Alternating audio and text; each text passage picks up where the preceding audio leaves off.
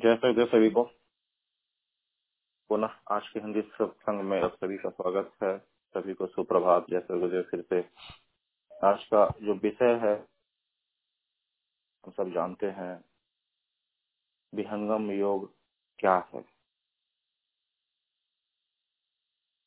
सर्ववेद में स्वामी जी ने लिखा कि जो वस्तु जैसा रहे तैसा वह को जान, रूप बोध निर्भ्रांत है, संशयहीन सा ज्ञान। वह ज्ञान जो हर वस्तु का उसका पूर्ण रूपेण ज्ञान करा दे, जिस ज्ञान में निर्भ्रांत हो, उस ज्ञान में कोई संशय न रहे, कोई कंफ्यूजन नहीं हो, अर्थात उस ज्ञान के वास्तविक स्वरूप का दर्शन करा दे।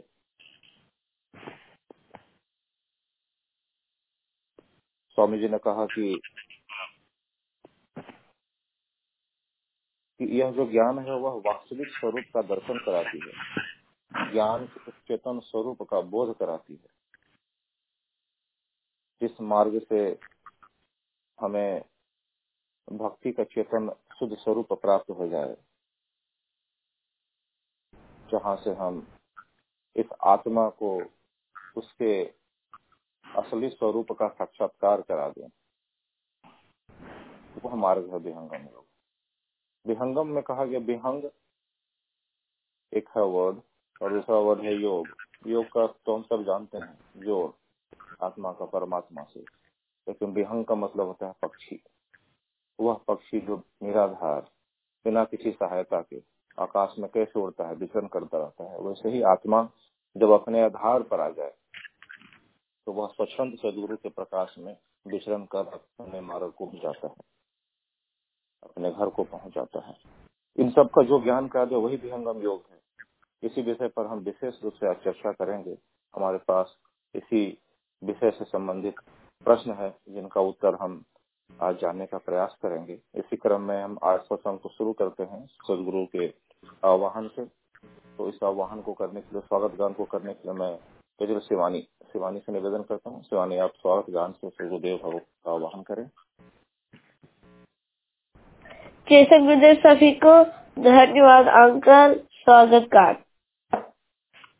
आज स्वागत नित्य गुरुवर संत शुभागम आइए, अध्यात्म विद्या दिव्य ज्योति सोमरस बरसाइए, दोष दूर गुण दूर करके शुद्ध हंस बनाइए, भेद गम गति ज्ञान दर्जन शक्ति द्वार हटाइए, खुले द्वारा शब्द सागर भक्त जन भवाइए, जन सदा फल विश्व शिक्षक शान बचाइए, आज स्वागत नित्य गुरु संत शुभागम आइए। बोल सदगुरुदेव की जय। Back to work. धन्यवाद शिवानी। अब हम सदगुरुदेव की उपस्थिति में उनके चरणों में विश्व की शांति हेतु मंगल कामना प्रस्तुत करेंगे। शिवानी से आग्रह है कि आप सदगुरुदेव के चरणों में विश्व शांति हेतु मंगल गान प्रस्तुत करें। धन्यवाद अंकल। मंगल गान। विश्व शांति नाम मंगल परम गुरु को ध्याइए, वर्ग बंद शांति दूर कर भाव भेद मिटाइए सार्वभौम समष्टि सत्ता ध्यान राज फरमाइए। देश भाषा भाव जग में ज्ञान पर दर्शाइए।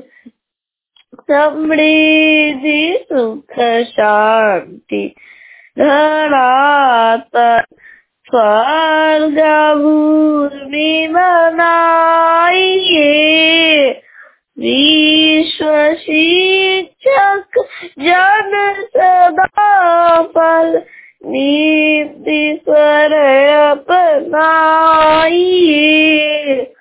विश्व शांति नाम मंगल परम गुरु को जाइए। सदगुरुदेव की जय। Back to host. धन्यवाद शिवानी, आपने बड़ी सुंदरता के साथ सदगुरुदेव का आह्वान किया, जो उपस्थिति में मंगल गान भी गाया। धन्यवाद आपका। ब्रह्म विद्या पर ब्रह्म परमात्मा की तरह ही नित्य अनादि है। तो जानते हैं कि ईश्वर प्राप्ति, प्रभु प्राप्ति तथा मुक्ति प्रदानी के साथ साथ यह मानव मात्र को जगत के अन्य विषयों का भी ज्ञान प्रदान करती है। परमात्मा जो है नित्य अनादि है, तो उसके संबंध में ज्ञान, उसकी भक्ति एवं उसका जो भजन है वह भी जो है नित्य ही है। उसके भजन को करने के लिए किसी निश्चित समय से प्रारंभ हुआ ऐसा कोई ज्ञान नहीं है। यह ऐसा कोई प्रमाणिकता नहीं है। सदगुरु भगवान महर्षि सदाफल देव जी महाराज ने उसी क्रम में एक सर्ववेद का, जो विश्व का एक आध्यात्मिक आदित्य महान सदग्रंथ है, जो अपने 17 वर्षीय तप के पश्चात योगाभ्यास में, समाधि में जो भी उन्हें ज्ञान हुआ, अनुभव हुआ, जो भी ज्ञान उनके आत्मा में अवतरित हुआ,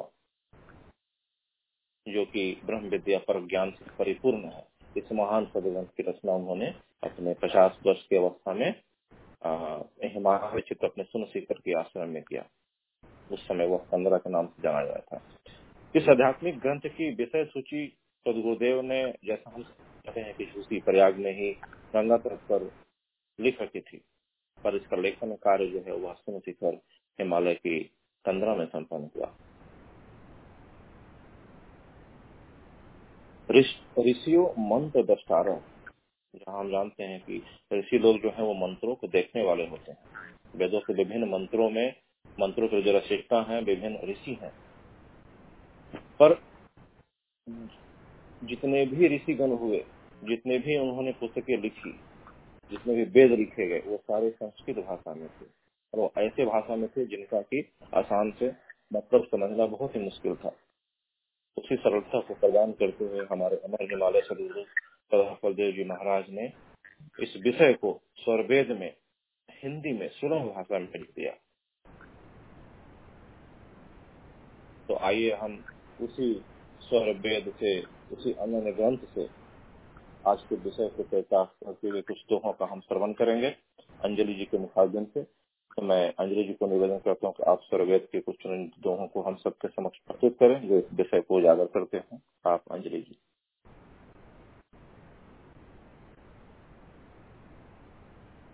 धन्यवाद निरंजन भैया। जय सदगुरुदेव सभी को। वंदो मैं वह परम गुरु जिने यह ज्ञान प्रसार, देव सदा फल आदि में जिने यह शब्द उचार। मैं अपराधी जन्म का नख सिख भरा विकार, तू दाता दुख भंजना मेरा करो संहार। जय श्री गुरुदेव। आज का विषय है विहंगम योग। विहंगम योग विषय के अनुसार मैं स्वामी जी के द्वारा रचित सर्ववेद से कुछ दोहों को चयन की हूँ। तो सबसे पहले मैंने दोहा चुना है योग के लिए। योग है क्या?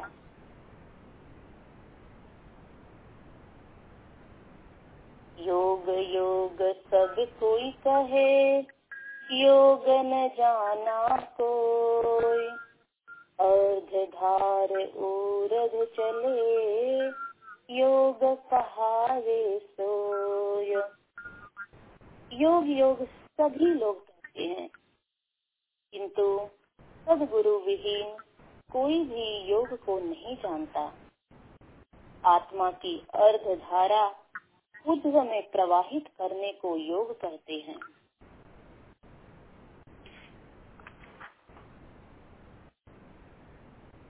दूसरा दोहा हमने उत्तरार्ध से लिया है। इसमें स्वामी जी सारे आसन के लिए भी बताए हैं। चौपाई। तन आसन हठ योगी माने, मन आसन कोई वीरला जाने। आत्म आसन अद्भुत केला, है रहस्य अंतर गम मेला। अक्षर आसन शब्द सनेही, शब्द अपंद खंड यह देही। अक्षर में निहतत्व हमारा, पुष्प गंध का है निरुवारा। आसा तजी करे आसन मांडे, अंतर चेतन संधि पिछाने। प्राण नहीं निसे प्राण सनेही, चेतन अविगत नाम विदेही।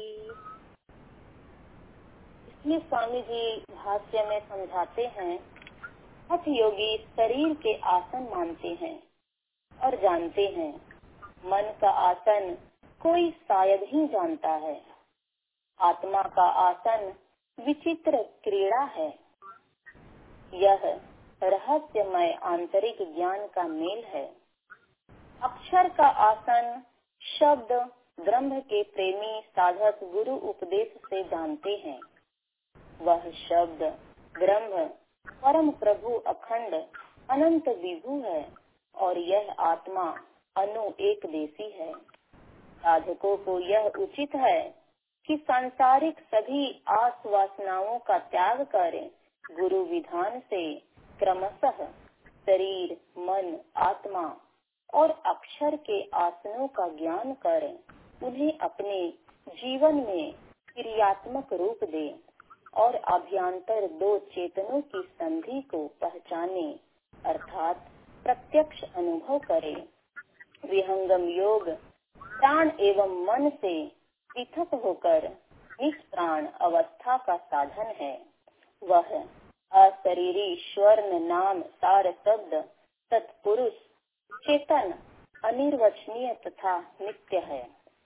तो इस दोहे में कितने अच्छे से स्वामी जी ने समझाया है कि विहंगम योग कोई हठ योग वाला योग नहीं है। विहंगम योग प्राण एवं मन से अलग होकर निष्प्राण अवस्था का साधन है। तीसरा दोहा हमने प्रथम अध्याय से लिया है, प्रथम मंडल से। कर्मण की अज्ञान की, जड़ चेतन की ग्रंथि। बंधन में सब जीव हैं, तीन प्रकार की ग्रंथि। तीन प्रकार की ग्रंथियां होती है। पहली ग्रंथि अज्ञान की है, जो जीवात्मा को अपने स्वरूप की भ्रांति से अहम ब्रह्मास्मि का भाव प्रकट होता है। उस काल में आत्मा और अहम का संबंध अज्ञान से होता है। इसीलिए आत्मा की ब्रह्म युक्त सत्ता होने से उसे अज्ञान की ग्रंथि कहते हैं, क्योंकि अज्ञान के कारण ही जीव अपने को ब्रह्म समझ प्रकृति मुख चलने लगता है। अपने चेतन शुद्ध स्वरूप को भूल जाना ही अज्ञान है। इसीलिए जीव का प्रथम बंधन अज्ञान है। दूसरा बंधन जिसे ग्रंथि कहते हैं वह प्रकृति का संबंध है। जड़ प्रकृति और ब्रह्म युक्त आत्मा, इन दोनों के संबंध से ही प्रकृति का प्रवाह आत्मा को प्राप्त होती है। यह अज्ञान की दूसरी अवस्था है। इसी जड़ चेतन संबंध को जड़ चेतन की ग्रंथि कहते हैं। तीसरी ग्रंथि आत्मा का बंधन कर्म की है। आत्मा जब इंद्रियों द्वारा शुभाशुभ कर्मों को करती है तब उसे दुख सुख की प्राप्ति होती है। वह अपने मायिक कर्मों के फल भोगने में परतंत्र रहती है। उसे विवश होकर अपनी इंद्रियों से किए हुए कर्मों का फल भोगना ही पड़ता है। जीव का कर्म प्रवाह नहीं बंद होता। इसीलिए आत्मा का कर्म बंधन होने से इसे तीसरे प्रकार की ग्रंथि कही गई है। कर्म ही जीव को बंधन में रखता है एवं सारी सृष्टि कर्म की ग्रंथि में बंधी हुई है। कर्म के काल में पड़कर अनादिकाल से जीव अत्यंत कष्ट पा रहा है। कर्म का समूह इतना बड़ा हो गया है जिससे जीव का छुटकारा पाना असंभव हो गया है। अतएव जीव का बंधन कर्म का है और वही जीवात्मा को बार बार जन्म मरण के चक्कर में डाल दुख सुख का उपभोग कराता है। इसीलिए यह तीसरी ग्रंथि जीवात्मा के कर्म की है। इन तीनों ग्रंथियों के बंधन से छुटकारा पाने के लिए क्या करना चाहिए?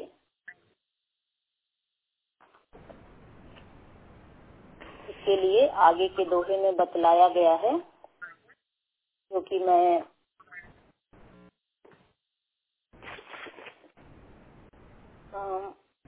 चौथा दोहा मैंने लिया है। मानव उत्तम देह को पाकर लक्षण जान, तीन मुख्य उद्देश्य से तो दुख जीवन मान। मनुष्य की उत्तम देह को पाकर जो प्रभु की भक्ति को नहीं जाना, वह इस मुख्य उद्देश्य से रहित है, उसका जीवन दुखमय है।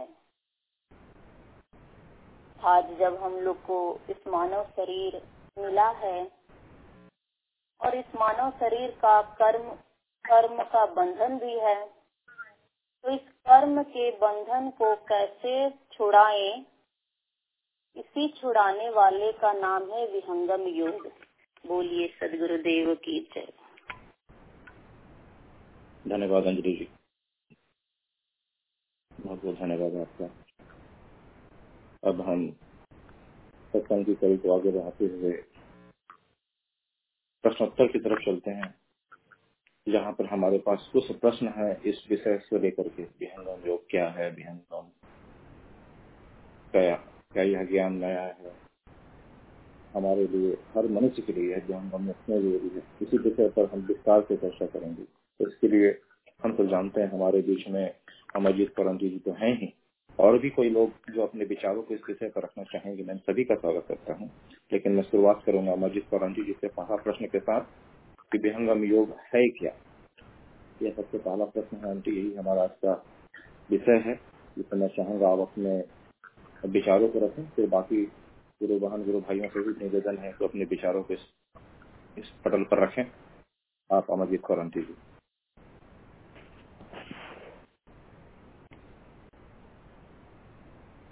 धन्यवाद नरेंद्र जी।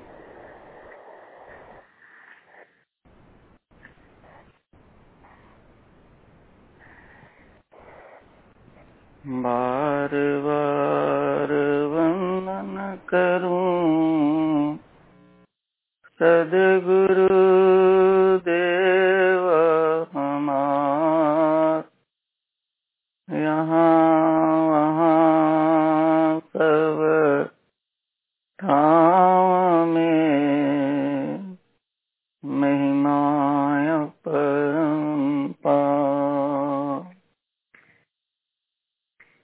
परमराज सदगुरुदेव भगवान के चरणों में कोटि कोटि प्रणाम है और सभी गुरु भाई बहनों को हमारा जय सदगुरुदेव। तो जैसा कि आज का ये विषय है विहंगम योग के बारे में, अभी हम लोग अंजलि जी से बड़ा ही अच्छा सर्ववेद का पाठ सुन रहे थे, तो मैं भी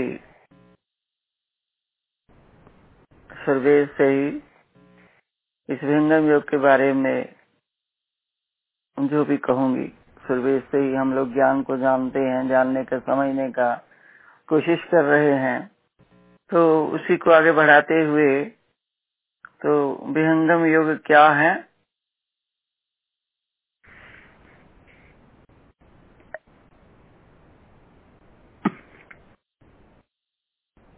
इसके बारे में सदगुरु देव ने बतलाया है कि ये विहंगम योग जो है हमारा, जैसे कि पहले इसमें एक कहा गया है कि विहंग का क्या मतलब है, विहंगम का मतलब क्या है। जैसे हम लोग सभी जानते हैं कि विहंग पक्षी को कहा जाता है। तो जिस प्रकार पक्षी निराधार गगन में उड़ जाता है, उसी प्रकार हमारी चेतना यानी श्रुति आत्मिक शक्ति उस विहंगम योग की साधना द्वारा प्रकृति का आधार छोड़ करके प्रभु की ओर जाने लगती है। तो पक्षी का इसीलिए उदाहरण दिया गया है सदगुरुदेव ने हमको समझाने के लिए कि जैसे पक्षी जब आकाश में उड़ता है तो पृथ्वी का आधार छोड़ देता है, कोई उसका साथ में और कुछ आधार नहीं रहता है, वो अपनी ही शक्ति से ऊपर को उड़ता जाता है, उसको ईश्वर ने ऐसा ही बनाया है। तो उसी तरह से सदगुरुदेव को ये विहंगम जो शब्द था बहुत प्रिय था, इसलिए उन्होंने अपने इस योग का नाम विहंगम योग कर दिया कि इसका इसमें यही समानता है कि जब सदगुरुदेव के बताए मार्ग से साधन अभ्यास करते हैं तो धीरे धीरे हमारी चेतना जो है संसार की ओर से मुड़ करके प्रभु की ओर जाने लगती है और आगे करते करते जब आगे की स्थिति आ जाती है तो हमारी चेतना जो है वो एकदम प्रकृति को छोड़ देती है और ऊपर गगनमुख होकर के सदगुरु के मंडल में पहुंच जाती है और वहाँ सदगुरु देव जो है वो अपने इस आत्मा को जीवात्मा को आगे अमर लोक में पहुंचा देते हैं। जैसे हम लोग के सदगुरु देव ने ये सब ज्ञान हम लोग को दिया है, तो वही है ये विहंग का मतलब यही है।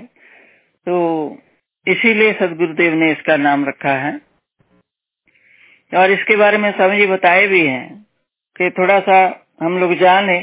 सदगुरुदेव ने कहा कि विहंग कवन बर ढंग है उड़े निराला आकाश, पंथ गमन बाहर नहीं अंतर सहज प्रकाश। पक्षी को कौन सा ऐसा युक्ति है जो आकाश में ऐसे ही उड़ जाता है,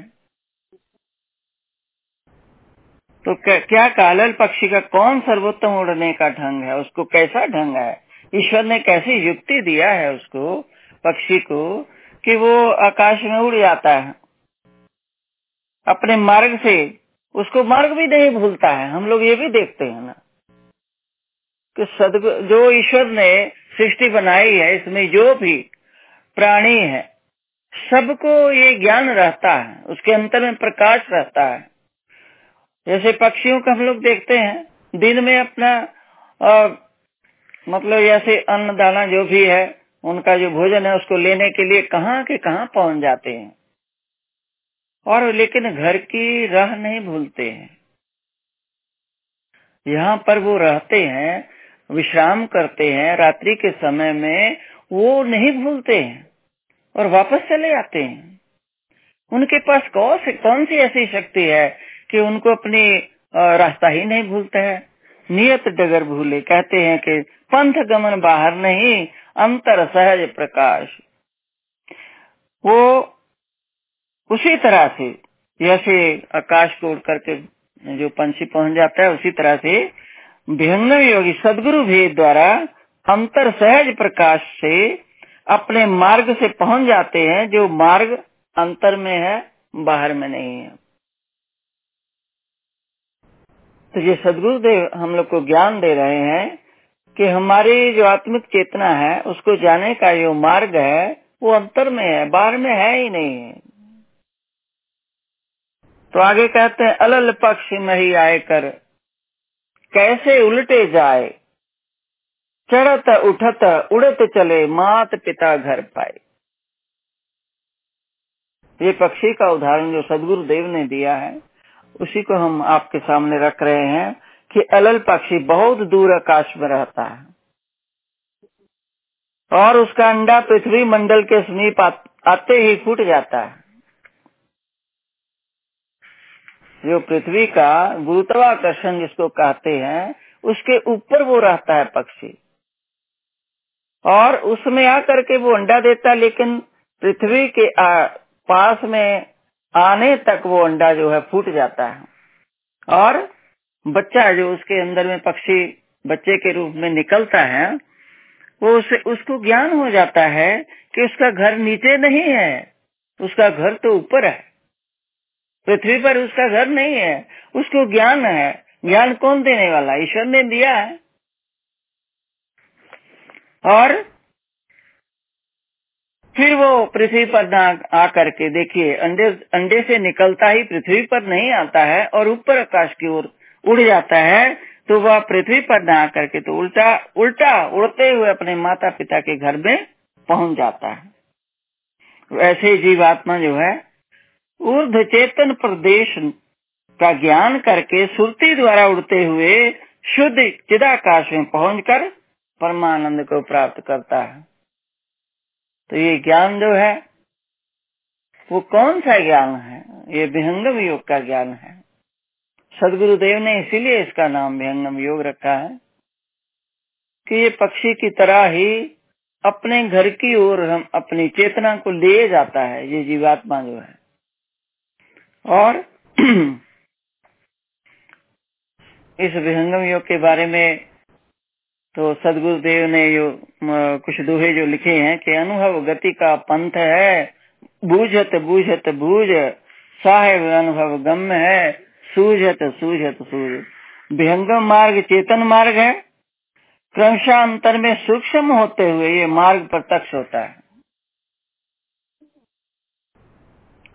और परम प्रभु अनुभव गम्य है, जड़ दृष्टियों के पश्चात अंतर सूक्ष्म दृष्टि से उस परम प्रभु का साक्षात्कार अनुभव होता है। चेतन को चेतन देखता है। विहंगम मार्ग चेतन पथ है, जिसके द्वारा आत्मा प्रकृति संघात को छोड़कर परब्रह्म को प्राप्त करता है। तो सदगुरुदेव ने तो हम लोगों को अपने इस अद्वितीय सदग्रंथ, इसीलिए इसको अद्वितीय कहा गया, इसके अंदर में सब ज्ञान जो है हम लोग को एकदम समझाने के लिए सरल भाषा में रख दिया है, ताकि हम लोग इसको अच्छा से जान जाए कि क्या है ये मार्ग जिस पर हम लोग चल रहे हैं। और यह अनुभव विज्ञान है, सर्व तत्व है दृश्य, परम तत्व प्रकाश में अब कछु नाहे अदृश्य, ऐसा ये ज्ञान है। ये सदगुरुदेव ने बताया है कि ये अनुभव का विज्ञान है। विहंगम योग समाधि के अनुभव का विज्ञान है और समाधि अनुभव विज्ञान के द्वारा सर्व तत्व जो है हमारे सामने प्रत्यक्ष हो जाते हैं। योग विज्ञान के परम प्रकाश उदय होने पर कोई वस्तु आवरण में रहती नहीं है, कोई वस्तु गुप्त अगुप्त नहीं रहती है। यही विहंगम योग समाधि का अनुभव तत्व ज्ञान है। परापर सर्व तत्वों का विवेक पारदर्शी ब्रह्मनिष्ठ सदगुरु को हो जाता है। तो ऐसा ये ज्ञान है। तो इसके बारे में बहुत कुछ लिखा संत प्रवर जी ने, तो अपने प्रवचनों में बहुत एकदम विस्तार से समझाते हैं कि ये विहंगम योग है क्या। हम लोग उनका वाणी को सुने, पढ़े, तो अवश्य इसको हम लोग समझ जाएंगे। और कहते हैं कि ऐसे भौतिक विज्ञान के द्वारा, भौतिक साधनों द्वारा भौतिक पदार्थों को जाना जाता है, उसी प्रकार भयंगम योग चेतन विज्ञान के द्वारा चेतन आत्मा, चेतन परमात्मा की प्राप्ति करने का साधन है। ये संत श्री का वाणी है। अभी तक हम केवल संसार को ही जानने का साधन कर रहे हैं, लेकिन कभी अपने आप को जानने का प्रयास ही नहीं करते हैं कि यह जीवात्मा क्या है, मैं हूँ क्या, मैं कौन हूँ, मेरा घर कहाँ है, इसकी ओर तो हम लोग कभी विचार ही नहीं करते। तो ये विहंगम योग हम लोग को यही सब ज्ञान जो है वो देता है कि अपने, तुम्हारा अपना स्वरूप क्या है। अज्ञानवश ही हम लोग संसार में भटकते रह जाते हैं, संसार के ही कार्यों में लगे रह जाते हैं। तो ये सदगुरुदेव ने ये हम लोग को बहुत ही अच्छा ऐसा जो सह ये ज्ञान दे दिया, जिसको सह योग नाम भी रखा है। ये ब्रह्म विद्या, ब्रह्म ज्ञान, तो अध्यात्म विद्या, कुछ भी हम लोग इसको कह लें, तो ये इसी के द्वारा ब्रह्म की प्राप्ति होती है। विहंगम योग के द्वारा ही ये ईश्वर और जो जीव का संबंध विहंगम योग के द्वारा ही हो सकता है। विहंगम योग के द्वारा ही ऐसा संबंध परमात्मा से जीवात्मा का होता है। तो ये क्या है, ये कहते हैं ये स्वयं को, संत प्रभु जी कहते हैं कि ये स्वयं को जानने की विद्या है, स्वयं से जुड़ने की विद्या है, अध्यात्म का विज्ञान है, जीवन जीने की कला है और शरीर छोड़ने की, मृत्यु की भी कला। सदगुरु का अनुभव सिद्धांत है, मुक्ति का विज्ञान है, प्रकृति से परे होने का विज्ञान है, इस संसार में दुखों के बीच सुख पूर्वक जीने की विद्या है, चेतन आत्मा का, चेतन परमात्मा से योग होने का ज्ञान है और जीवन मुक्ति का साधन विज्ञान है, जाने जीते जी मुक्ति की कला है और बंधनों से छूटने का साधन है। ये बंधनों के बारे में अभी हम लोग सुन रहे थे कि कौन से बंधन जीव को लगे हुए हैं, तो उन बंधनों से कैसे छुटकारा हो सकता है। तो संत प्रभु यही बता रहे हैं कि सब जीवात्मा को जो जन्मों जन्मों के बंधन, कर्मों के बंधन लगे हुए हैं, अज्ञान के बंधन लगे हुए हैं, तो ये सब बंधनों से छूटने का उपाय केवल क्या है, विहंगम योग की साधना है। ये वाणी का विषय नहीं है। आगे ये भी समझा रहे हैं कि ये अनुभव का विज्ञान है और धर्म, अर्थ, काम, मोक्ष भारत की संस्कृति का दर्शन है। ये चेतन योग है। विहंगम योग के मार्ग पर चलने से धर्म, अर्थ, काम, मोक्ष, ये सब फलों की प्राप्ति होती है, क्योंकि ये सदगुरु के द्वारा हम लोग को ज्ञान मिलता है। तो इसके बारे में कितना भी कहा जाए, स्वामी जी ने बहुत अच्छा से समझा दिया है। सब तत्वों का ज्ञान है परम पुरुष विज्ञान, सहय योग अभ्यास है डोर विहंगम जान। सहय योगाभ्यास के साधन से चेतन सुरती जब विहंगम अर्थात पक्षी के समान निराधार आकाश में गमन करती है, तब परम प्रभु के प्रत्यक्ष विज्ञान में परे परास्पर तत्वों का बोध हो जाता है। योगी के सामने सभी तत्व प्रत्यक्ष हो जाते हैं और उसी आप्त पुरुष के वचन संसार के लिए प्रमाण बन जाते हैं। समस्त ज्ञान का कारण ब्रह्म है, उसके प्रत्यक्ष दर्शन के पश्चात सभी तत्व योगी के सामने निर्भ्रांत हो जाते हैं। जब तक परम पुरुष का विज्ञान नहीं हो जाता है, तब तक भौतिक विज्ञान से चेतन तत्व प्रत्यक्ष नहीं हो सकते हैं। जड़ तत्वों के विज्ञान के लिए जड़ करण है और चेतन तत्वों को जानने के लिए चेतन करण है। पूर्ण ज्ञान की प्राप्ति चेतन विज्ञान से होती है। इसका साधन सहयोग और विहंगम डोरी है। शुद्ध आत्म भूमि से जो योग होता है उसे सहयोग कहा जाता है। जड़ भूमि के त्याग से ही या विहंगम योग के एवं सत्य पथ प्राप्त होता है। विहंगम योग द्वारा ही सर्व तत्व प्रत्यक्ष होते हैं और परम पुरुष की प्राप्ति होती है। और परम पुरुष का ज्ञान जो है ब्रह्म विद्या जो है, ब्रह्म विद्या प्रकाश है, भक्ति मुक्ति सुख धाम गाथा यह अध्यात्म है, अमत सनातन नाम। तो ये विष्णुवियों के बारे में सदगुरु का ज्ञान है और मैं यही पर अपनी वाणी को बंद कर रही हूँ। मैं चाहती हूँ कि हमारे और गुरु भाई बहन भी अपने विचारों को यहाँ पर रखें। तो ओवर टू निरंजन जी। जय सदगुरुदेव। धन्यवाद आंटी, बड़ी ही अच्छे तरह समझाया विषय को रखा हम सबके समक्ष। मैं तो चाहता हूँ कि और भी लोग जो गुरु भाई हैं गुरु बहन है इस विषय को रखें। मैं चाहूंगा इस बार अंचल भैया अगर लाइन पर हैं तो अंचल भैया आप इस विषय पर अपने विचारों को हम सबके समक्ष रखें। यह विषय इतना व्यापक है कि सिंपली विहंगम योग कह देने से समझ में नहीं आता। इसके पीछे क्या है ये पूरे विस्तार को जरा सा हम सबके समक्ष रखें, समझाएं हमें आप अंचल भैया।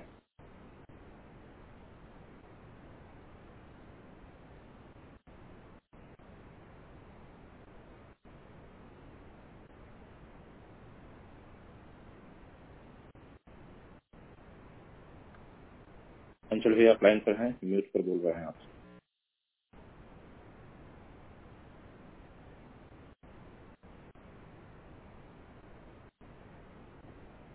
ये सदगुरुदेव निरंजन जी, अंचल जी बाहर हैं। मैं माया बोल रही हूँ। मुझे नहीं पता है वो लॉग इन किए कि नहीं किए हैं। मुझे दिख रहा है कि लॉग इन किए इसलिए उनसे उनको अच्छा हो सकता है वो ना बास्केटबॉल उसमें है तो पता नहीं मुझे।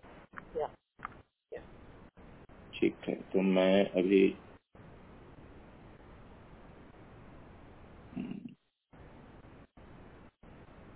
और कोई जो इस विषय पर अपने विचारों को रखना चाहते हैं, नहीं तो मैं फिर नाम लेके बोलूंगा। बहुत सारे लोग हैं, सभी पर रखना चाहिए। विषय बहुत व्यापक है, सभी के अपने अपने इस पर व्यू है। यह ऐसा प्रश्न है जब हम प्रचार प्रसार में नहीं करते हम सबके समक्ष खड़ा रहता है, किसी को कैसे समझाएं हम ये हम क्या है। तो मुझे लगता है कि यह ऐसा माध्यम है, ऐसा प्लेटफॉर्म है सत्संग, जहाँ पर हम सभी के विचारों को मतलब स्वागत करना चाहिए। सभी लोग अपने अपने विचारों को जरूर रखें यहाँ पर।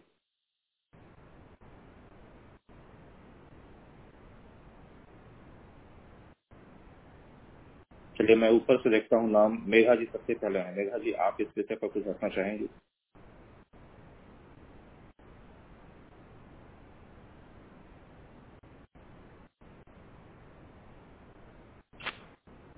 सॉरी भैया, एक बार क्वेश्चन फिर रिपीट करेंगे।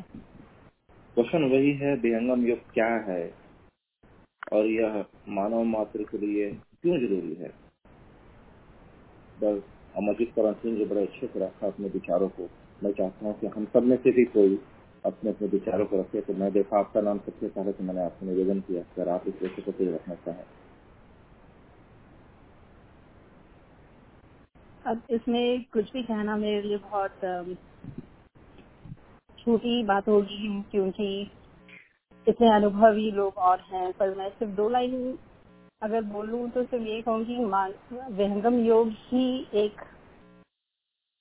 एक और सिर्फ विहंगम योग ही है जो हमें इस बंधन से छुड़ा सकता है, अपने मरण और जीवन के बंधन से। और बाकी कुछ जो भी योग है ठीक है, उनमें ज्ञान है, कुछ अनुभव है, पर वो प्रकृति के धरातल से बंधे हुए हैं।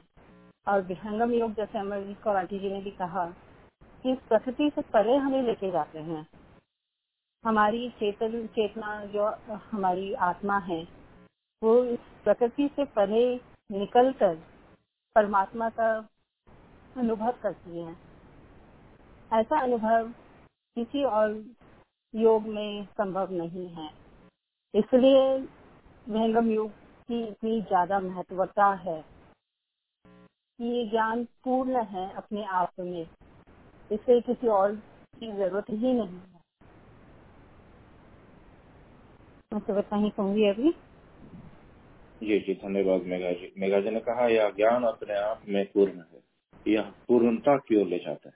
पूर्णता से पूर्णता की तरफ ले जाने का मार्ग विहंगम योग है, यह मेघा जी का कहना है।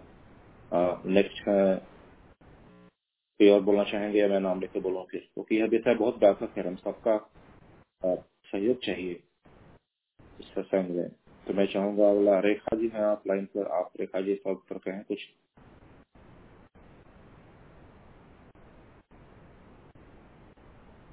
जय सतगुरुदेव भैया, मुझसे ज्यादा अच्छा राजी ही बोल पाएंगे। एक सेकेंड। हाँ जी राजी तो बोलेंगे, पहले आप बोले इस विषय पर।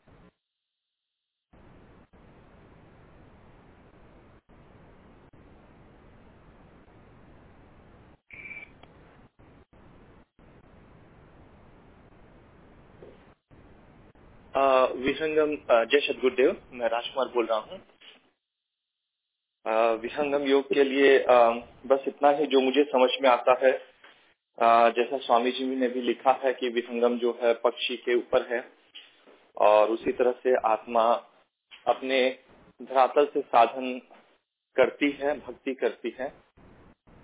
और या इसको और रूप में कहे तो विहंगम योग अपनी जो आत्मा है उसके आवाज को सुनने का जो सामर्थ जो बनता है वो विहंगम योग से मिलता है। अभी तक जैसे हम संसार में कोई भी चीज का आनंद लेने चाहते हैं या हमें आनंद अगर सुख चाहिए भी तो उसके लिए क्या होता है कि हम कोई ना कोई आधार लेते हैं, चाहे मूवी देखते हैं, टीवी देखते हैं या बाहर घूमने जाते हैं। तो मतलब हमें कोई चीज का आधार चाहिए होता है, और अगर वो चीजें न हो तो हमारे पास आनंद लेने का कोई तरीका नहीं। अगर हमें कोई कह दे कि भाई आप एक जगह बैठ जाओ और आपके पास कुछ भी नहीं है, अब आप आनंद ले लो, तो हमारे पास कोई तरीका नहीं आनंद लेने। अगर हम विचार करें गौर से तो हमारे आनंद का सारा आधार कहीं ना कहीं इस संसार की कोई ना चीजों से रिलेटेड है। तो एक आनंद का जो आधार है जो अपने अंदर प्राप्त हो जाता है वह विहंगम योग के माध्यम से होता है।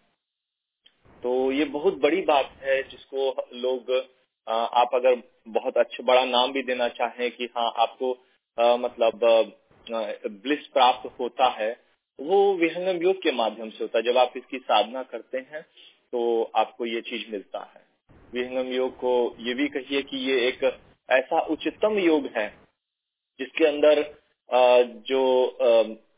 जो सबसे टॉप स्थिति होती है भक्ति योग की, या फिर कहिए कि जहाँ पर एक्चुअली में कर्म योग भी घटित होता है, जहाँ पर ज्ञान योग भी घटित होता है, मतलब सारा एक स्थान पर घटित होता है, जहाँ से आप अपने शुद्ध रूप से भक्ति करते हैं, जिसमें कोई दूसरा तत्व नहीं आता है, सिर्फ परमात्मा और आप होते हैं। दूसरा है कि जहाँ पर ज्ञान, सारा जो परमात्मा जो सारे ज्ञानों का स्रोत है उस स्रोत से आप जुड़ जाते हैं। और उस स्थिति में जब आप अपने कोई भी कर्म को भी करते हैं तो वह भी आपको नहीं लगता, आपके सारे कर्म भी जो हैं वो जल जाते हैं। तो ये ऐसी स्थिति प्राप्ति होती है विहंगम योग के माध्यम से। तो जितना मैंने मतलब पढ़ा है, सुना है, उस आधार पे मैं बोल रहा हूँ। और मतलब कुछ हद तक मैंने कई लोगों में कुछ ऐसी स्थितियों को देखा भी है, और यह चीज मुझे बड़ा अच्छा लगता है। एंड इसलिए मुझे भी लगता है कि हाँ मुझे भी जुड़ के और इसको करना चाहिए। सर्वेद जब पढ़ते हैं तो बहुत सारी चीजों की बारीकियों से समझ में आता है कि विहंगम योग तो वाकई में एक ऐसा अद्भुत ज्ञान है जिसको मतलब हम बहुत लकी हैं कि ये ज्ञान हमें मिला और हमारा जन्म उस समय हुआ, हमारे हम जुड़ करके इस ज्ञान की मतलब परमात्मा की दया से हमें ये ज्ञान की प्राप्ति हुई, सदगुरु की प्राप्ति हुई। तो ये बहुत बहुत ही अद्भुत ज्ञान है, जितना एक दिन में नहीं समझ में आता है। जैसे जैसे हम इसमें थोड़ा समय देते हैं अपने आप को और ज्ञान अपने आप को इसमें ढालते हैं, वैसे वैसे धीरे धीरे हमें इसकी गहराई समझ में आती है। और ये भी समझ में आता है कि ये तो इससे भी और गहरा है, और गहरा है। तो विहंगम योग को अगर कहा जाए तो ये आपके अपनी पूर्णता के लिए है। और मतलब इससे ज्यादा तो मैं और कुछ मुझे मतलब बोलने के लिए तो शायद बोलते जाऊंगा, बहुत कुछ बोल भी लूंगा, पर मतलब मेरे में उतनी सामर्थ्य नहीं है। जय सदगुरुदेव। धन्यवाद राज जी ने। अच्छा, सही कहा आपने, पर समय को भी देखता है। तो मैं चाहता हूँ अभी कि हम लोग अब थोड़ा एक भजन का लाभ ले लें, भजन का आनंद उठा लें। मैं अनुजी से निवेदन करता हूँ, अनुजी आप एक हम सबके समक्ष एक सुंदर सा स्वामी जी का भजन प्रस्तुत करें और फिर हम प्रश्न की अगली कड़ी की तरफ चलेंगे। आप अनुजी।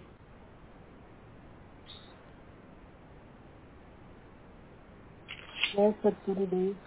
स्वामी जी की मैनो बोल रही हूँ वसुविया से। भजन का नाम है कैसे करी हो पार। प्रभु जी कैसे करी हो पार। कैसे करी हो पार प्रभु जी कैसे करी हो पार। कैसे करी हो पार प्रभु जी कैसे करी हो पार। कैसे करी हो पार। कैसे करी हो पार प्रभु जी कैसे करी हो पार। नहीं संतोष क्षमाशील मोह है। नहीं संतोष क्षमाशील मोह है। नहीं कुछ बुद्धि विचार। नहीं कुछ बुद्धि विचार। ज्ञान विराग एक नहीं मोरे। ज्ञान विराग एक नहीं मोरे। नहीं कुछ कर्म चार। कैसे करी हो पार प्रभु जी कैसे करी हो पार। कैसे करी हो पार प्रभु जी कैसे करी हो पार। काम क्रोध मद लोभ माया। काम क्रोध मद लोभ माया। रोम रोम में बसत विकार। रोम रोम में बसत विकार। सकल गुण कहल वर्णो। सकल गुण कहल वर्णो। पारल बात हजार। कैसे करी हो पार प्रभु जी कैसे करी हो पार। कैसे करी हो पार प्रभु जी कैसे करी हो पार। विषय माया प्रबल स्वामी। विषय माया प्रबल स्वामी। सुर नर मुनि सब हार। सुर नर मुनि सब हार। ब्रह्मादिक सन कादिक हारे। ब्रह्मादिक सन कादिक हारे में कैसे पहियो पार। कैसे करी हो पार प्रभु जी कैसे करी हो पार। कैसे करी हो पार प्रभु जी कैसे करी हो पार। कौन विधि तब पति के सुमिरो। कौन विधि तब पति के सुमिरो। मैं अति नीच हला। मैं अति नीच हला। फल गिरे सदा सदा फल चरण में तेरी। गिरे सदा फल चरण में तेरी। पालक नाम तुहार। कैसे करी हो पार प्रभु जी कैसे करी हो पार। कैसे करी हो पार प्रभु जी, कैसे करी हो पार। जय सदा सरदेव जी की जय, स्वामी जी सदा गुरु स्वामी जी की जय हो। कोई त्रुटि हो तो मुझे माफ करिएगा। धन्यवाद अनुजी। नहीं भजन गाया आपने, प्रभु जी कैसे कर एक भक्त ही उस ईश्वर से ही प्रार्थना करता है कैसे पार जाऊंगा, वह कौन सी युक्ति है, कौन बतलाएगा मुझे। नहीं मेरे पास संतोष है ना क्षमा है, कुछ नहीं है, मेरे पास बुद्धि भी नहीं है, इस विचार को कैसे आगे बढ़ाएंगे। तब इसको स्वामी जी ने कहा कि यह जो युक्ति है, यह तो विहंगम है, यह जो युक्ति है यह तो परा विद्या की युक्ति है।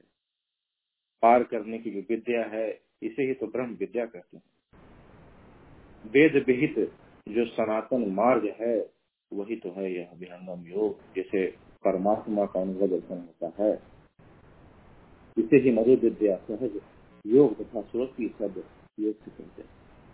अनेक नाम है इसके, और इसके जो प्रवक्ता है वो कौन है, वह जो नित्य है वह है उपदेश नित्य अनादि सृष्ट देव जी। इनको संत सकृत अमानव पुरुष भी कहा जाता है, जो वेदों में इनका वर्णन है। जैसे अभी हमने सदर पहले क्या देखा कि विहंगम प्रकार, जैसे राज्य ने क्या बताया, जिस प्रकार पक्षी धरती का आधार छोड़कर गगन में गमन करता है, उसी तरह साधक आत्म चेतना अर्थात तृतीय और अभ्यास के दौरान क्या करता है, इस प्रकृति के आधार को छोड़ देता है और अपने गगन में पहुंच जाता है। जिसे हम गुरु मार्ग के माध्यम से गुरु प्रदेश कहते हैं तथा चेतन दृष्टि देखते होने लगते हैं। योग का जो सामान्य अर्थ है, जो शाब्दिक अर्थ है, बहुत सारा है। कुछ लोग इसे योगासन, कुछ लोग इसे प्राणायाम कहते हैं, क्योंकि योग का जो वास्तविक अर्थ है वह है आत्मा एवं परमात्मा का एक विशेष युक्ति द्वारा मिलन। स्वामी जी भी यही कहते हैं, सर्ववेद में कहते हैं योग कहते हैं जोड़ को, योग कहते हैं संधि, योग रहस्य उपाय में जीव ब्रह्म की संधि। तो इसी के साथ हम अगले प्रश्न की तरफ चलते हैं, जहाँ अगला प्रश्न है कि क्या यह ज्ञान नया है। तो अगर नया नहीं है तो विहंगम योग जो है वह हर मानव मात्र के लिए क्यों जरूरी है। इसी प्रश्न को मैं पुनः अमरजीत परम जी से निवेदन करूंगा, इस पर अपना प्रकाश डालें। अमरजीत परम जी आप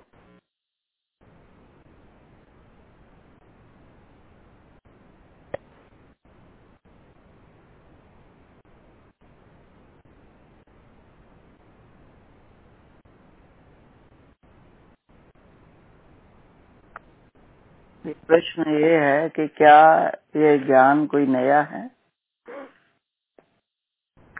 सदगुरु देव ने इसके बारे में कहा है कि नित्य नादि गुरु योग हमारा चारों युग में रह परचारा, महिमा महापंथ में भाखा, दुर्लभ योग सहज कर राखा, नित्य नादि गुरु योग हमारा।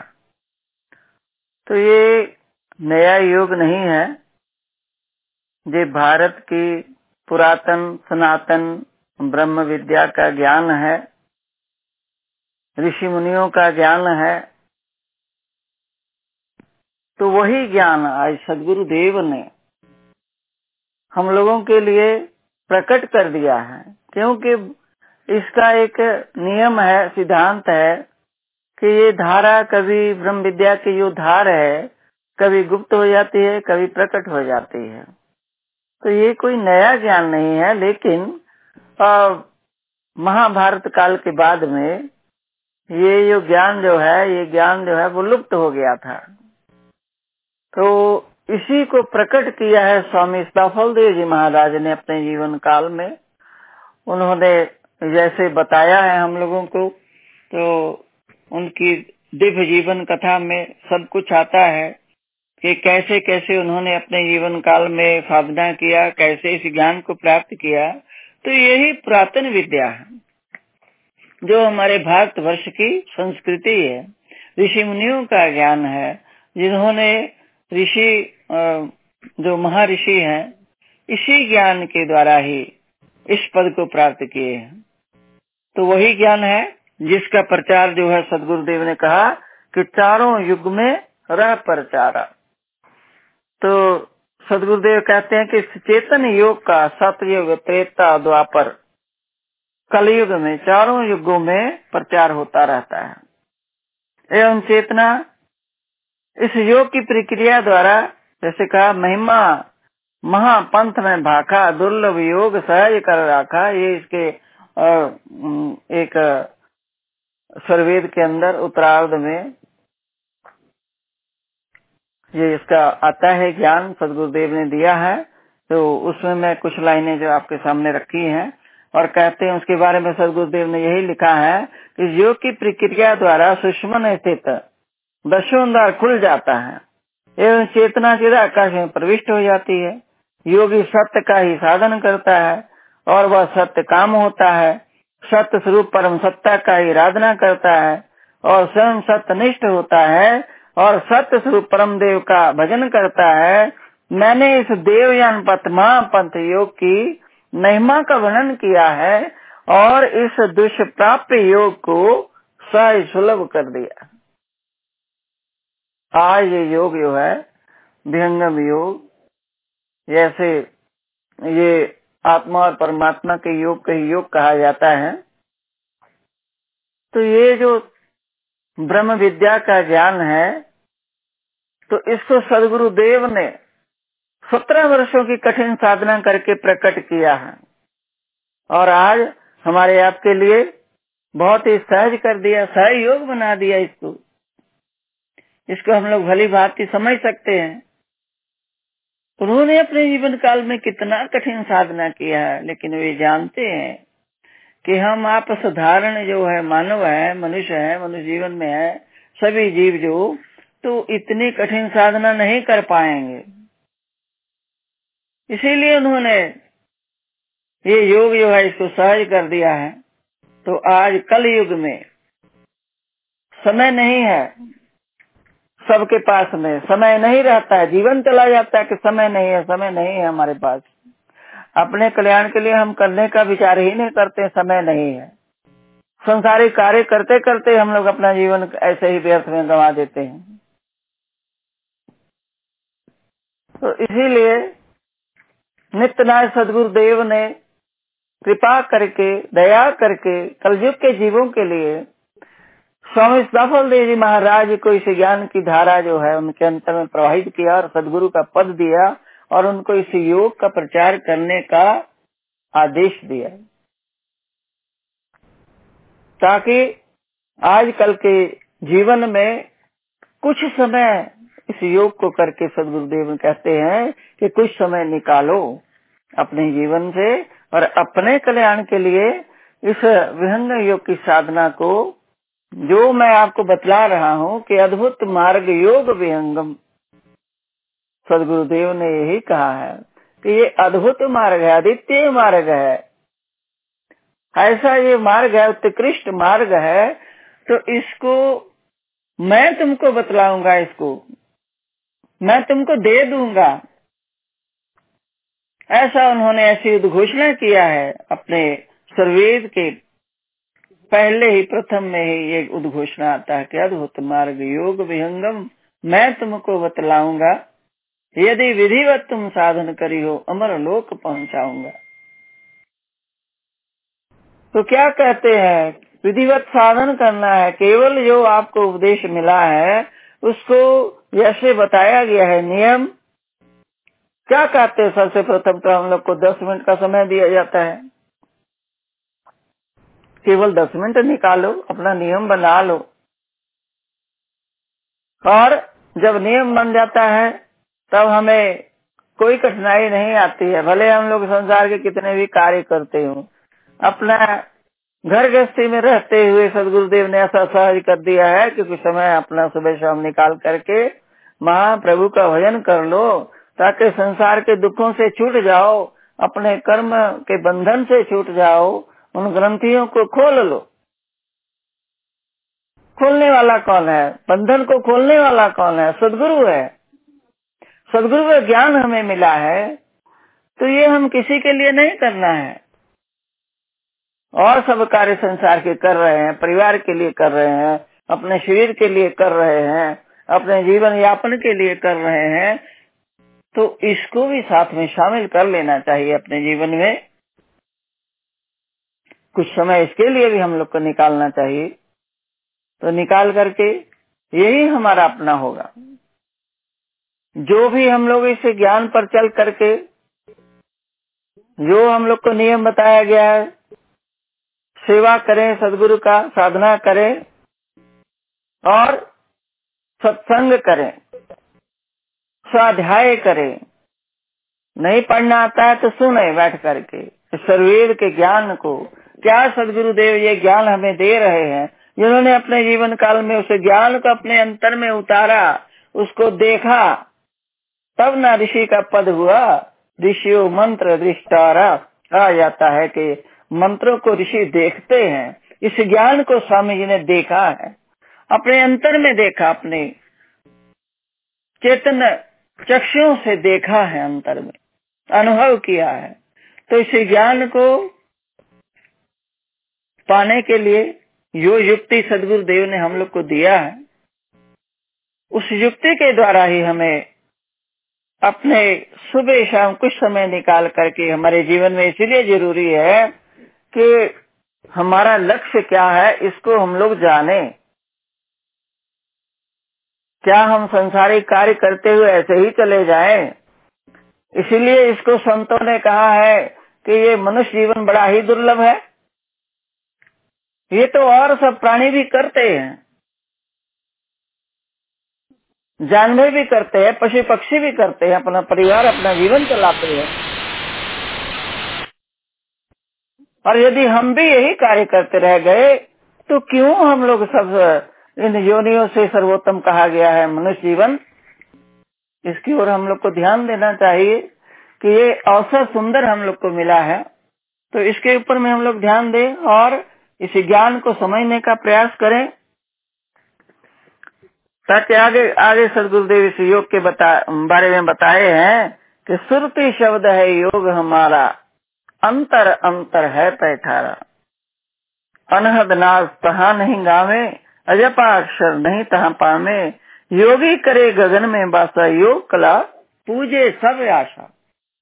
जो हमारी इच्छा होगी वही आपकी सब आशाएं पूर्ण होंगी।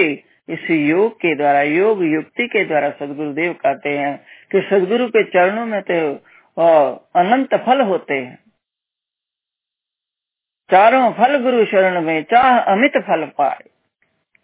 जो कुछ आप करना चाहते हो वो आपको सदगुरु की शरण में मिल जाएगा। लेकिन आपको क्या करना होगा कि अपने चेतना को, अपने मन को सबसे पहले इधर लगाएं सदगुरु की युक्ति के द्वारा। इसको अपने सदगुरु ज्ञान में लगाएं। जो मन हमारा संसार में दौड़ रहा है, यही तो हमारा ज्ञान है। केवल यही तो ज्ञान है कि मन को, क्योंकि मन ही हमारी चेतना को लेकर के संसार में दौड़ा रहा है, और इसी को ही उधर से मोड़ करके, संसार की ओर से मोड़ करके हम लोगों को ईश्वर की ओर लगा देना है, सदगुरु के चरणों में लगा देना है। और सदगुरु का ये कार्य है कि अपनी शक्ति के द्वारा जीव आत्मा की जो चेतना है वो ऊर्ध्वमुख कर देते हैं। ऐसा ये ज्ञान है, ऐसा ये अद्भुत ज्ञान है कि इसीलिए कहा सदगुरुदेव ने कि मैं तुमको बतलाऊंगा, लेकिन यदि ये भी है कि विधिवत तुम साधन करियो तो ये मृत्यु लोक से छुड़ा करके तुमको अपने घर में पहुंचा दूंगा, अमर लोक पहुंचाऊंगा।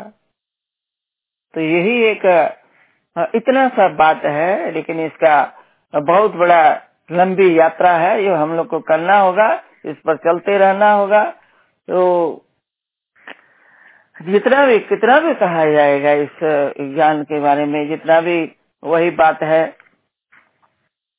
कितना भी हम लोग पढ़ते जाएं, सुनते जाएं, लेकिन उसका लाभ तभी होगा जब हम लोग अपने साधन अभ्यास करेंगे, सत्संग करेंगे और इस मार्ग पर चलते रहेंगे। चलने का बात यही है कि हम लोग ऐसे और कार्य करते हैं, उसी में इसको भी शामिल कर लें और अपना नियम बना लें, तो नियम से हम लोग लगे रहेंगे तो अपने आप एक न एक दिन हम लोग इस ज्ञान को पूर्ण रूप से पाने के अधिकारी बन जाएंगे। तो धीरे धीरे ये तो हम लोग सभी जानते हैं कि 184 भर्म के पाँव पर अटका आए, अब की पासा ना पड़े तो फिर 84 जाए। तो वही बहुत लोगों को इतना ही भी नहीं, ये भी नहीं समझते, यही नहीं विश्वास नहीं है कि हम आप ही अन्य योनि में भ्रमते हैं। बहुत लोगों को ऐसा अज्ञान है कि बहुत लोग कहते हैं कि नहीं मनुष्य जो है मनुष्य जन्म में ही आता है। ऐसी बात नहीं है। संत सदगुरु की वाणी को सुने, पढ़े, आध्यात्मिक ग्रंथों को पढ़े, संत वाणियों को पढ़े तो हमें ज्ञान हो जाता है कि ये ईश्वर कृपा करके हम लोग को मनुष्य जन्म देता है। ईश्वर की कृपा से मनुष्य जन्म मिलता है, हमारे प्रयास से नहीं मिलता है। 84 लाख योनि में हम आप ही भ्रमण करते हैं, सभी करते हैं, लेकिन ऐसा अवसर देता है कि ऐसा अवसर हम लोग को मिलता है मनुष्य जीवन जो है कि उसी चक्र से हम लोग छूटने का उपाय कर लेंगे तो चक्र से निकल जाएंगे, और नहीं करेंगे तो फिर उसी चक्र में फिर दोबारा उसी में घूमते रह जाएंगे। कुछ समय नहीं है, समय का कुछ ज्ञान नहीं है कि कितना समय तक हम लोग उस चक्र में पड़े रहेंगे। ईश्वर की कब कृपा होगी तब जा करके मनुष्य जन्म होगा। लेकिन जब इस बात को हम लोग को विवेक हो जाएगा, जागृत हो जाते हैं तो हमें ज्ञान हो जाता है कि नहीं यही केवल हमारा उद्देश्य नहीं है। हमारा उद्देश्य जो है अपने कल्याण का मार्ग प्राप्त करना भी है, ईश्वर का भजन करना है, ईश्वर की प्राप्ति करना है, और हमारा यहाँ घर है, अमर लोक है, वहाँ पहुँचने का हमें उपाय करना है। तो हम लोग अवश्य इसकी ओर ध्यान दे करके हम लोग अवश्य इस मार्ग पर चलने का प्रयास करेंगे, सदगुरु कृपा पाने के अधिकारी बनने का प्रयास करेंगे। और यहीं पर मैं अपनी वाणी को विराम दे रही हूँ। कुछ गलती होगा क्षमा करेंगे। बोले सदगुरु देव की जय। Over to Nandan ji. धन्यवाद आंटी जी, सही कहा आपने, अगर नहीं प्रयास करेंगे तो कहाँ जाएंगे। अंतिम प्रश्न है, मैं चाहूंगा विजय जी अगर लाइन पर आए तो। वह ये विहंगम योग जो है हर मनुष्य मात्र के लिए, मानव मात्र के लिए क्यों जरूरी है? मैं चाहूंगा वो इस विषय को और इस प्रश्न पर प्रकाश डालें। विजय जी आप।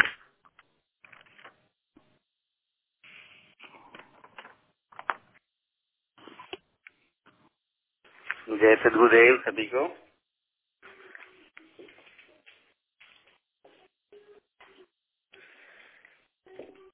हम अपने मानव जीवन का एक एक पल जो है सदुपयोग में लगाना चाहते हैं, ऐसी सबकी इच्छा रहती है। सब चाहते हैं कि हमारा चहुमुखी विकास हो। किस क्षेत्र में? तो हमारे जीवन में शांति का आगमन हो, हमारे जीवन में सुख का आगमन हो। मूल में सुख और शांति के लिए ही हम अथक प्रयास करते हैं। अथक प्रयास मतलब अथक पुरुषार्थ। लोग क्या नहीं करते हैं, अथक पुरुषार्थ करते हैं। एक एक तरह का तप है, कोई रिसर्च में लगा हुआ है, कोई अपने रोजगार के लिए, अपने सर्विस के लिए स्किल जुटाने में लगा हुआ है। अथक प्रयास, उद्देश्य यही कि कैसे वो अपने आप को अच्छा फील कराए, अपने परिवार को अच्छा साधन उपलब्ध कराए। ये जब पुरुषार्थ हमारे उत्तम से उत्तम जब होते चले जाते हैं, किसी भी क्षेत्र में हम जब पुरुषार्थ को उत्तम से उत्तम करते चले जाते हैं, तब जाके एक सीमा आती है कि उसके बाद हम कितना भी पुरुषार्थ करते हैं, हमारे जीवन को और ज्यादा बेहतर बनाने का जो जो एक होप भी रहता है, वो लगता है कि इससे ज्यादा मैं बेहतर नहीं कर पा रहा हूँ। तो उस मैच्योरिटी स्टेट में एक ज्ञान उभर के सामने आता है कि मेरे जीवन को सुख और शांति देने वाला फिर साधन है कहाँ। मैं अथक प्रयास कर रहा हूँ अपने जीवन को सुदृढ़ बनाने में, लेकिन ये जीवन अलग अलग तरीके से मुझे चैलेंज प्रस्तुत कर रहा है।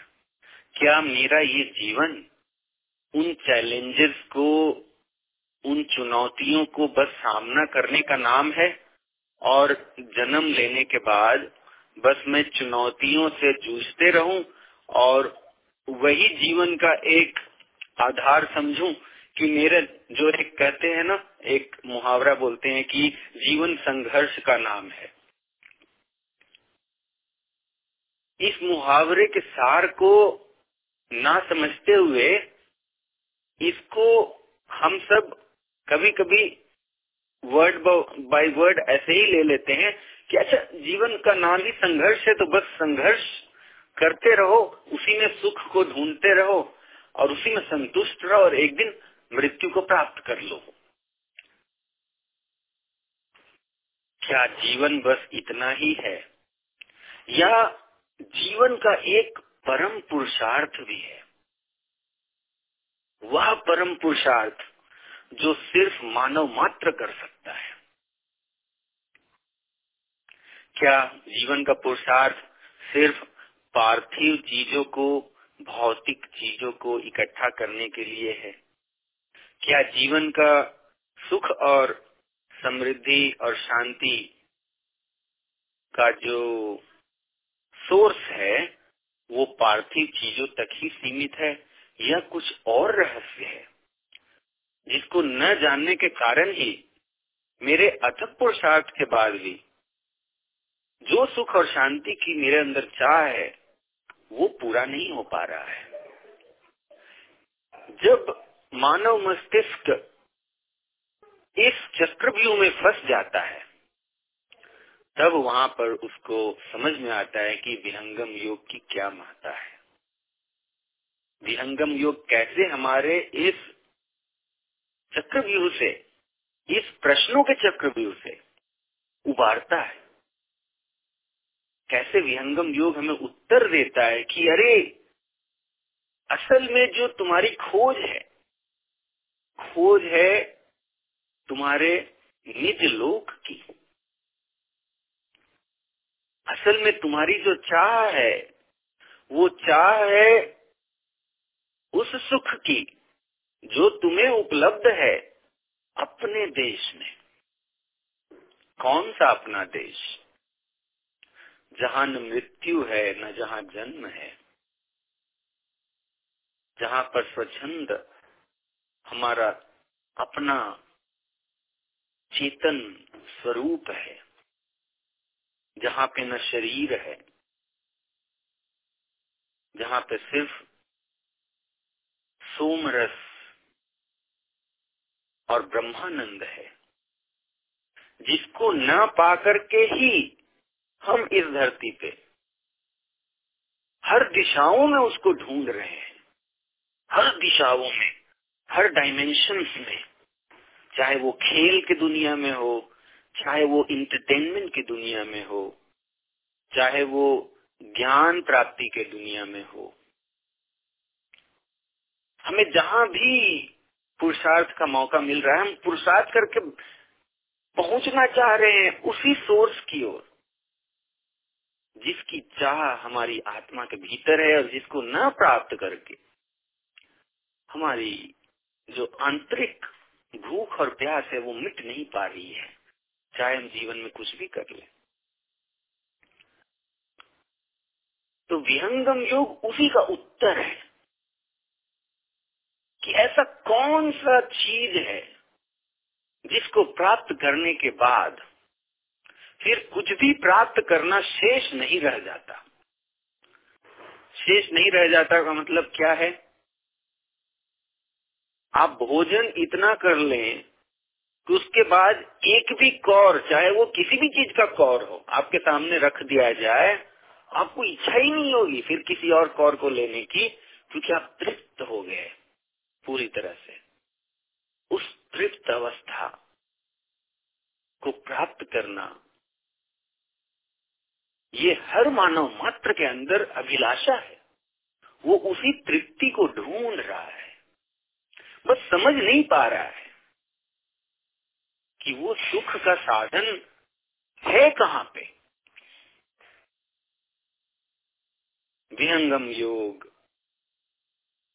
उसी स्वयं को, स्वयं के धाम में उसी स्वयं को, स्वयं के सुख से, जिस सुख की चाह को वो ढूंढ रहा है, उससे जोड़ने का नाम है विहंगम योग।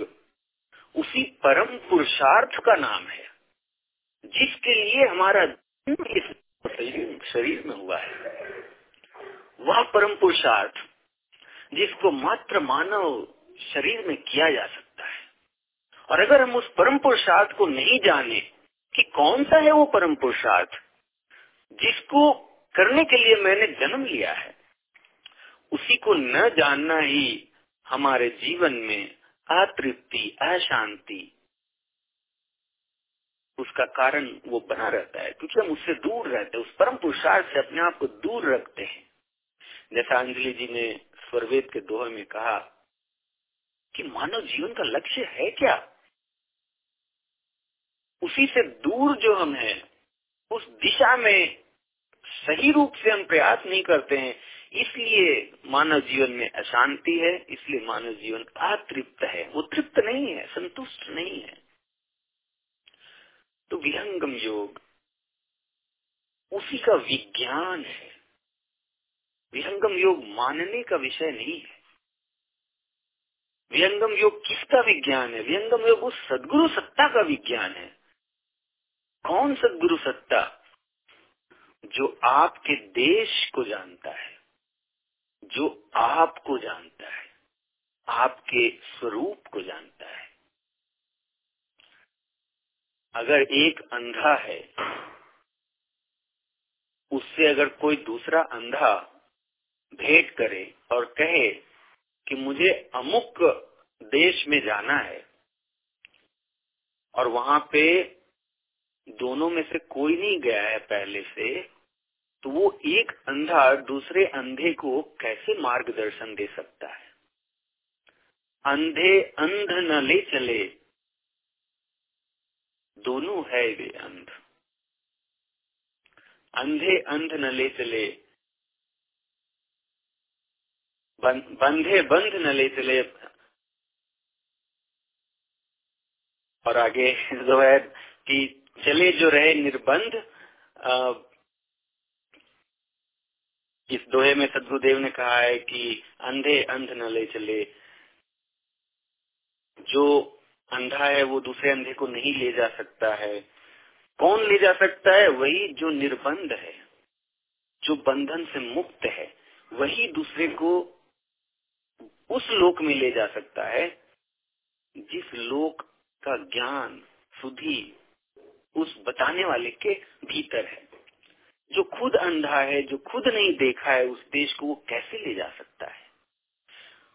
तो विहंगम योग उस निर्बंध सत्ता का ज्ञान है जिसे सद्गुरु कहते हैं, जो उस लोक से भटके हुए शिशुओं को, बालकों को, जो परमात्मा के संतान हैं, जो भटक गए हैं अपने लोक से, अपने अमर लोक से भटक करके इस पृथ्वी धाम पे आज जीवन मरण के चक्कर में फंस गए हैं। उन्हें जीवन की दिशा नहीं है, बीच समुन्दर में दिशाहीन वो भटक रहे हैं। इस भटकाव से, इस मझधार से छुड़ाने के लिए वो छुड़ावनहार इस धरती पे जिस ज्ञान को लेके आता है, जिस विधा को लेके आता है, जिस विज्ञान को लेके आता है, वही विज्ञान का जो प्रैक्टिकल साधन है उसका नाम है विहंगम योग। तो फिर ये विहंगम योग कैसे नहीं है हर मानव मात्र के लिए, क्योंकि हर मानव मात्र के भीतर ही वो आत्मा, वो भटकी हुई आत्मा, वो भूली हुई आत्मा जो है आज सौभाग्यवश मानव शरीर में आया है। ईश्वर की असीम दया से मानव शरीर में हम ऐसे नहीं आते हैं, जब ईश्वर की असीम दया होती है।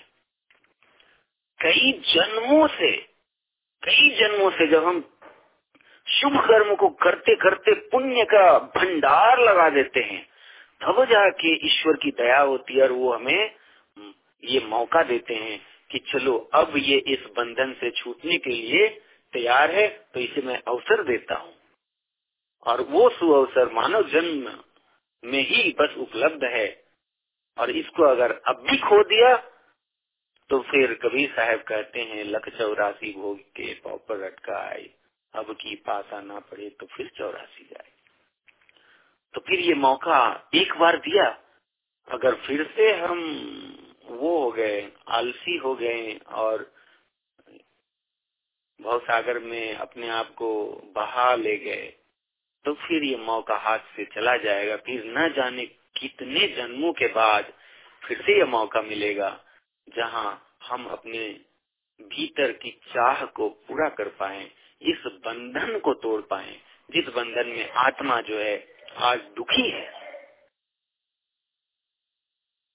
बंधन में इस प्रकार से जकड़ा हुआ है कि इससे निकलने का मार्ग आत्मा को विहंगम योग के द्वारा मिलने वाला है।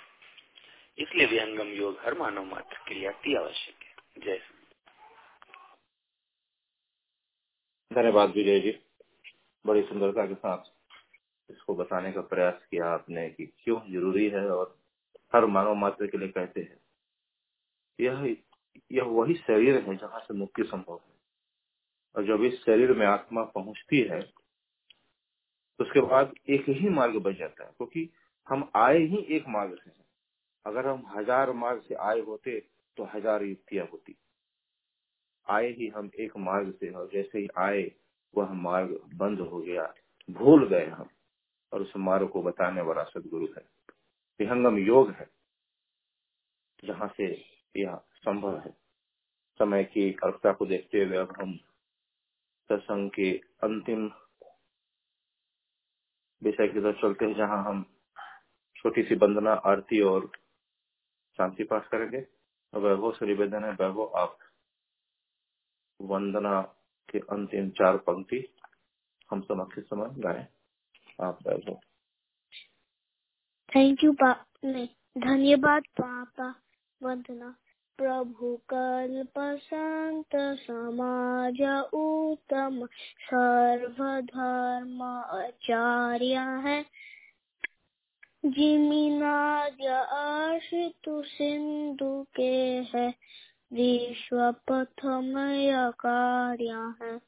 प्रभु सत्य संत समाज तेरा आप रक्षा कीजिए, जन सदा फल ज्ञान भक्ति वृद्धि दिन दिन कीजिए। वसुदेव भगवान की जय। Back to host. अब हम सब लोग से निवेदन करते हैं कि आरती के लिए सभी अपने स्थान पर खड़े हो जाएं, और मैं वैभव से पुनः निवेदन करता हूँ अंतिम 4 पंक्तियों से आप सर्वोदय की चरण में आरती करें। धन्यवाद पापा। आरती। श्वेत श्वेतमय श्वेत है, श्वेत श्वेतमय श्वेत, तीन पाद मरित भरा, श्वेत महानद श्वेत, अष्टचक्र सब शून्य पर, धरा धरा के पार, यहाँ सदा फल घर किया, भूली परा संसार। बोलिए भगवान की जय। अब हम प्रसंग को समर्पण करेंगे शांति पाठ से। सर्वदेव के चरणों में विश्व की शांति हेतु शांति पाठ। धन्यवाद पापा। शांति पाठ।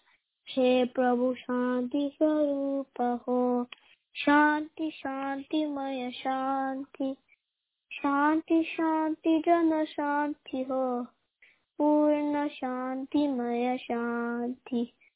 हे प्रभु शांति प्रदान करा, दूर हो सर्व अशांति। देव सदा फल शांतिमय, शांति शांति सुख शांति। बोले सूर्य भगवान की जय। Back to host. धन्यवाद। कर विचार मैं कौन हूँ, ब्रह्म को जगदाधार। कैसे जग उत्पन्न है, लीन कौन विधि पार।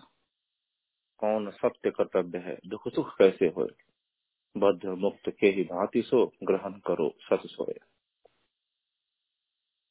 इन सारे प्रश्नों का जो उत्तर है वह क्या है, विहंगम योग। विहंगम योग के माध्यम से ही हमें यह कौन सत्य और असत्य कर्तव्य है इसका बोध होता है। कौन हूँ मैं यह कैसे पता चलता है, विहंगम योग के माध्यम से ही। कैसे यह जगतपन हुआ, किस विधि से हमें पार पाना है, यह सबका जवाब कौन देता है, विहंगम योग। इसी विचार के साथ मैं आज के सत्संग को समापन करने की घोषणा करता हूँ और उन सभी वक्ताओं का जिनके माध्यम से आज का सत्संग सफल हुआ, सभी को साधुवाद। बोलिए प्रेम से सद्गुरुदेव भगवान की जय। जय सद्गुरुदेव।